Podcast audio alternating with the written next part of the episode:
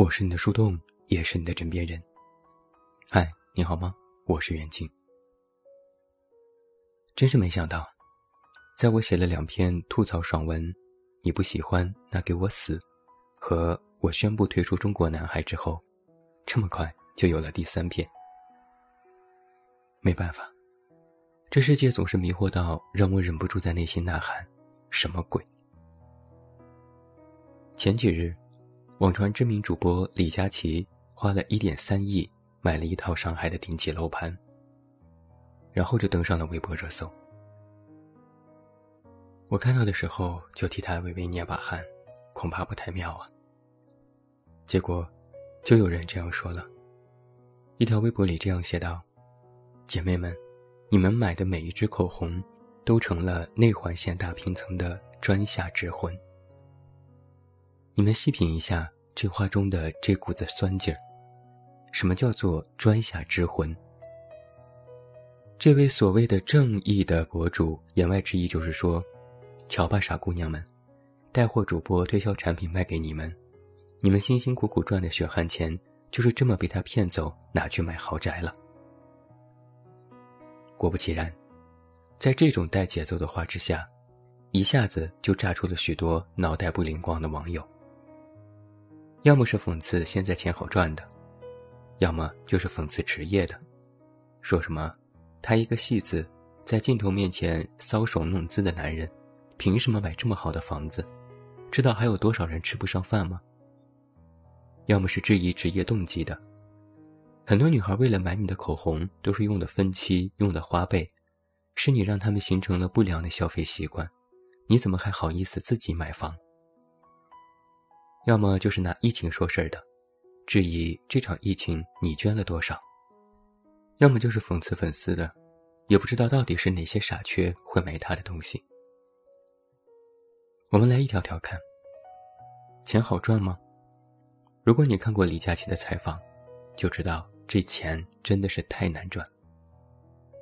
一年三百六十五天，累计直播三百八十九场，从晚上七点到凌晨两点。结束后又开会复盘，周而复始，一刻不能停。一天试色上百支口红，长期说话导致支气管炎，非常辛苦。有人可能也会觉得，坐着就是这职业，赚那么多钱，辛苦也是应该的。是啊，谁也没有卖惨。那么人家辛苦赚来的钱，买个房又怎么了？有人问他凭什么买这么好的房子？就因为他是正常的合法收入所得，兢兢业业工作，而且粉丝们的确能够在他的直播间里买到更优惠的价格。那么赚钱了，为什么不能让自己的生活更好一些？连罗永浩都转发了这条微博，他写道：“专下之魂，这价值观也太恶心了。不存在欺骗欺诈的情况下，双方自愿交易，永远是有利于双方的。”李佳琦兢兢业业的卖产品赚钱，还给他们的粉丝弄来很多其他地方难以找到的优惠，让三方都受益，买十点三个亿的豪宅也没毛病。有人质疑他在疫情捐了多少？如果你看一看新闻，早在一月二十四日，李佳琦就捐助了许多的防护物资，在之后的直播当中也开通了捐助通道。所得也通过阿里巴巴官方通道进行了统一调配，然后就连围观他直播的人也要被拉出来进行批判。不好意思，我感觉自己受到冒犯，毕竟我也买过他安利的产品。但主播安利的是品牌行货，都比正常售价便宜，有许多活动，网购也很方便，为什么不能买？买了就是没良心，是眼瞎吗？然后网络上就吵吵了几天，最后还是李佳琦在群内辟谣说买房是假的。我其实最开始很疑惑的一点就是，既然买房这个消息不是李佳琦团队官方公布的，那么是谁炮制了这样的新闻？而且就算是真的买房，买房是一件私事，个人信息和房产信息更是绝对隐私，这样公开难道不是侵犯了个人隐私吗？结果看了半天，没有一个人有我这样的质疑，很多人什么都不管，只管骂。我不是李佳琦的粉丝，我就是厌恶这帮打嘴炮的人。有时候我真是觉得做一个公众人物实在是太不容易了，因为不管你做什么，都会有大批的人过来怼你，甚至你都没做，许多人也都是见风就是雨。很多人在酸的时候都有一个心理是：凭什么？你不过是一个卖货的，不是明星，不是科学家，不是为国家做出过贡献的人，就一个破主播，怎么能赚这么多钱？有人还曾经精心的计算过，说李佳琦年入要上亿。于是众人纷纷不满，指责他骗钱。虽然我也不理解他到底骗在了哪里。这里有一个问题是职业歧视。你并没有做什么高大上的职业，你就不配赚这么多钱。你卖货了，你也不应该把钱这么去花。但是这个道理非常的简单。淘宝主播说白了就是线上的柜姐和柜哥，和商场里的柜员是一个道理。你去逛街，通过柜员的介绍买了东西，柜员赚了钱，赚了工资和绩效，那么你会指责柜员不该赚钱吗？你会指责柜员不该拿着钱让自己的生活变得更好吗？你当然不会，因为你只是购买者之一，你不知道还有多少人会买这个柜员的东西。但是放在网上，同样的消费逻辑，但大家聚众在一起一起买，还顺带喜欢上了这位主播。你成为了万众之一，你就心有不平，因为你觉得自己不是消费的上帝了。更让我觉得可气又可笑的是，类似于这样的评论：有人说，我是在李佳琦直播间买了很多东西，但也买了许多不需要的东西。以后这种主播还是不要有，太浪费钱。这真是我今日见过最迷惑的评论了，简直每一个字都是漏洞。自己没有一点自制能力，各种把控不住的买买买，然后反过来埋怨主播推荐吗？就特别像是你学习不好，回回考试不及格，然后反过来埋怨是老师教的不好吗？你怎么就不看看那些有自制力的人？怎么就不看看那些班级里的好学生呢？这样的甩锅，连我一个路人都看不下去了。反正大家骂来骂去，就觉得李佳琦抢钱了，让大家恶意消费了，骗女孩们用花呗了，买房子不对了，各种各种。最绝的是，有人说：“你凭什么买房子？你知道还有多少人吃不上饭吗？”我的表情大概是这样的。哈，说的好像是李佳琦不买房了，整天过得苦哈哈，我们中国就能全面脱贫了一样。这类言论屡见不鲜，在之前各种的仇富言论当中，都有质疑有钱人财产，然后又反问一句：“你知道现在中国还有多少穷人吗？”我一直都很困惑，这两者有必然的因果联系吗？很想说一句。真的，快别做梦了！就算有钱人一夜之间破产，钱财散尽，也绝不会有一毛钱落在你头上的。这些人给别人盖了一堆大帽子，说了一堆堆的理由，好像是打着正义的旗号，觉得自己刚正不阿。实际上，就是衣冠楚楚的喷子，就是仇富，就是见不得别人好，更没有办法承认别人比自己优秀。网上之前经常有一类文章，拿着偶像明星和科学家之类进行对比。最开始还觉得比较正常，合理质疑明星的曝光率和收入过高，大家更需要关注为国家默默做出贡献的人。但是这种文章看得多了，就为理之恶心。太多文章将原本的合理质疑变成了简单粗暴的对比，其目的只有一个：挑逗情绪。把明星和其他职业放在对立面上进行批判，刺激转发和赚取流量。以前我还单纯的觉得，大家更多关心为国家做出贡献的人是一件好事。现在想想，我真是高看某些网友了。他们骂起人来，可不管你是什么明星还是其他职业。比如袁隆平教授，那是做出过大贡献的人吧？只因为他参加了个车展，摸了下豪车，就被网友骂作风不良。有两部华为手机，就被网友诅咒过不了几个月就暴毙。有一套豪宅，就被网友攻击说是腐败。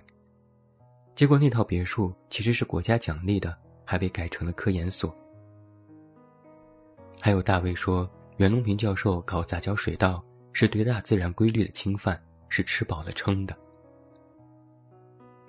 近日，钟南山院士的儿子也被骂上了热搜，就因为网友翻出了2011年某个公益节目里，钟南山的儿子钟伟德也出镜了，然后他在接受采访的时候。扎了一条爱马仕品牌的皮带，就是一根皮带被网友拿出来轮番攻击，不依不饶。你居然用爱马仕，你凭什么用爱马仕？你爸可是钟南山啊！爱马仕的腰带好扎眼，太不朴素了。看看这是什么样子？听听，是不是特别像骂李佳琦的话？也没有个合理质疑，反正就是喋喋不休。为什么和凭什么？凭什么呢？就凭钟伟德是广州市第一人民医院的教授，是主任医师，是博士生导师，是国家级百千万人才，享受国务院特殊津贴。一条爱马仕的腰带几千块，他买得起，更配得上。还有人对钟伟德的相貌和身材进行侮辱，说他肥头大耳，看着就不是好人，甚至连在采访中因为夹带了英文。被攻击说是装逼，有本事拿个诺贝尔奖！我的妈呀，这帮人还有点脑子吗？之前不是还骂骂咧咧说明星赚太多，让科学家、医生等等各种做出贡献的人多曝光、多赚钱吗？怎么现在人家真的拿着自己的收入买个名牌，就是不朴素了，就不允许了呢？谁来给我解释一下，这里面到底有什么正常的逻辑？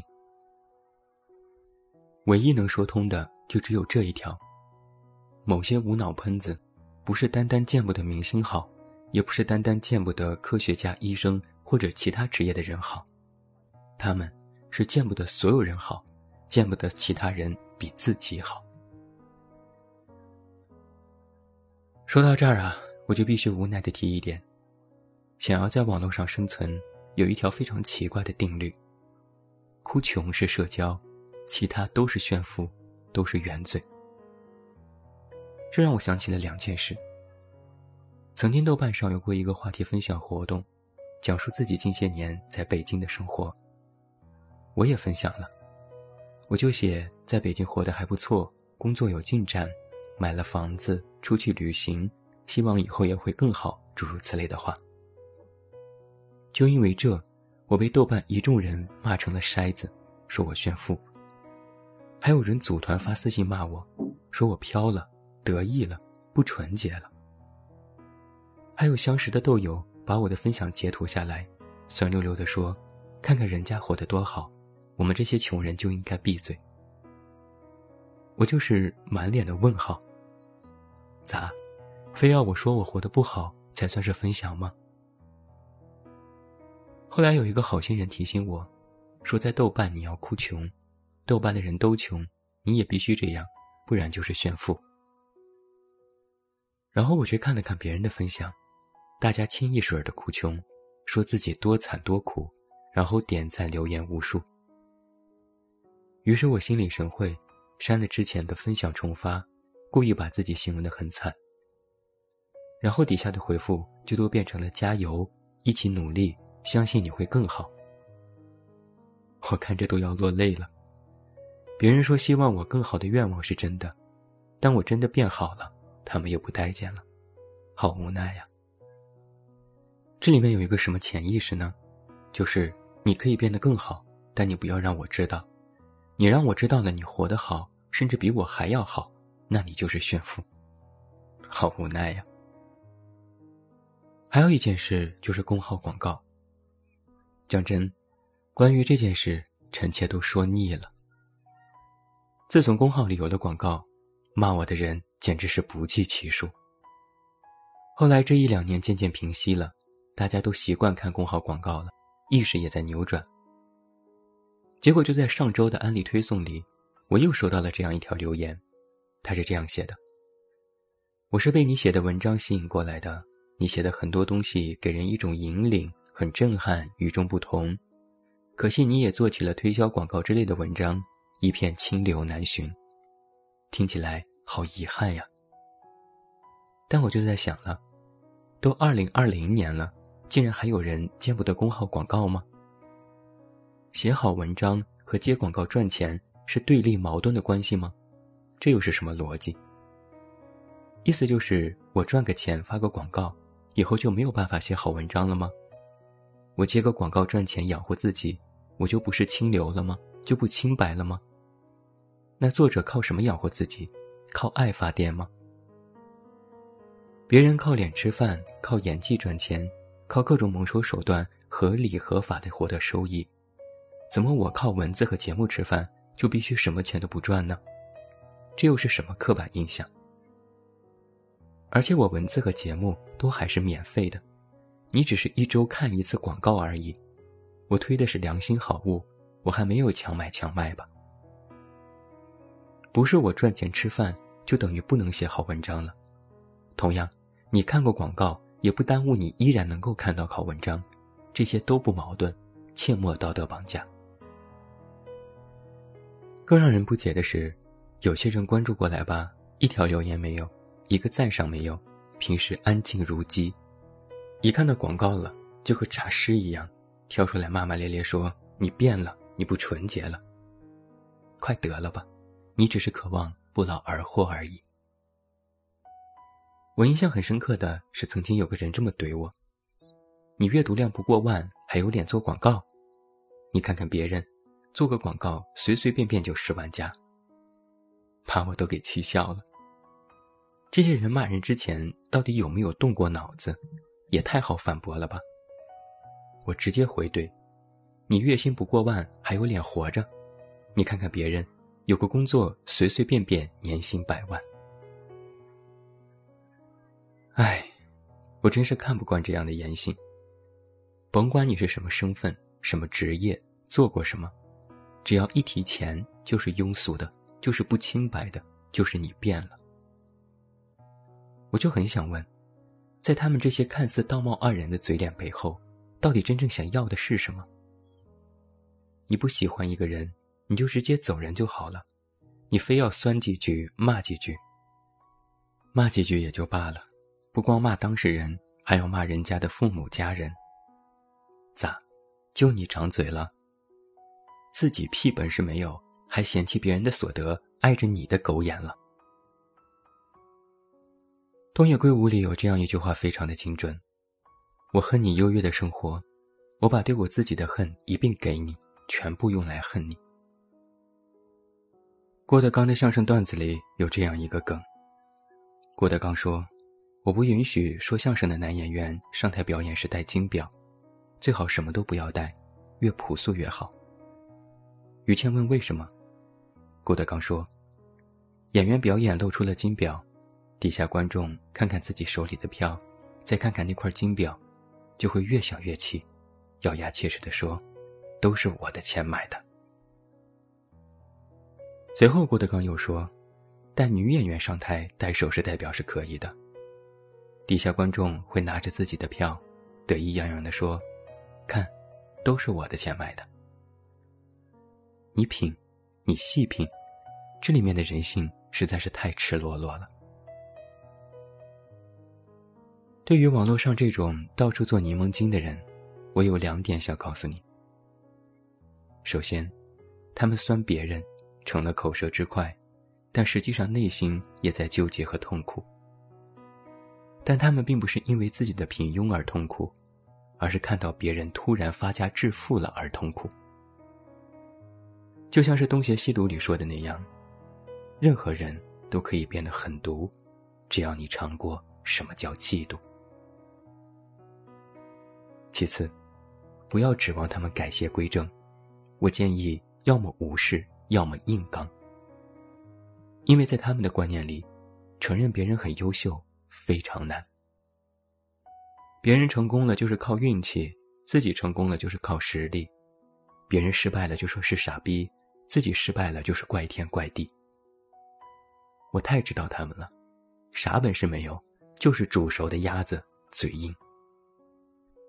别看他们整天说的天花乱坠、言之凿凿，实际上，在他们的核心逻辑里，只有一点是他们认为正确和想要的。哪一点呢？就像是郭德纲另一个有关捐款的相声段子。于谦说：“别人捐款了，郭德纲说，作秀。没捐呢，没人性；捐的多，张扬；捐的少，吝啬。”于谦最后问：“那怎么办才好？”郭德纲说：“都给我就行了。”瞧见了吧，网上的这些人和这个段子里说的是一模一样。我是你的树洞，也是你的枕边人。关注公众微信，这么远那么近，找到我。我是远近，不做柠檬精，管好你自己。晚安。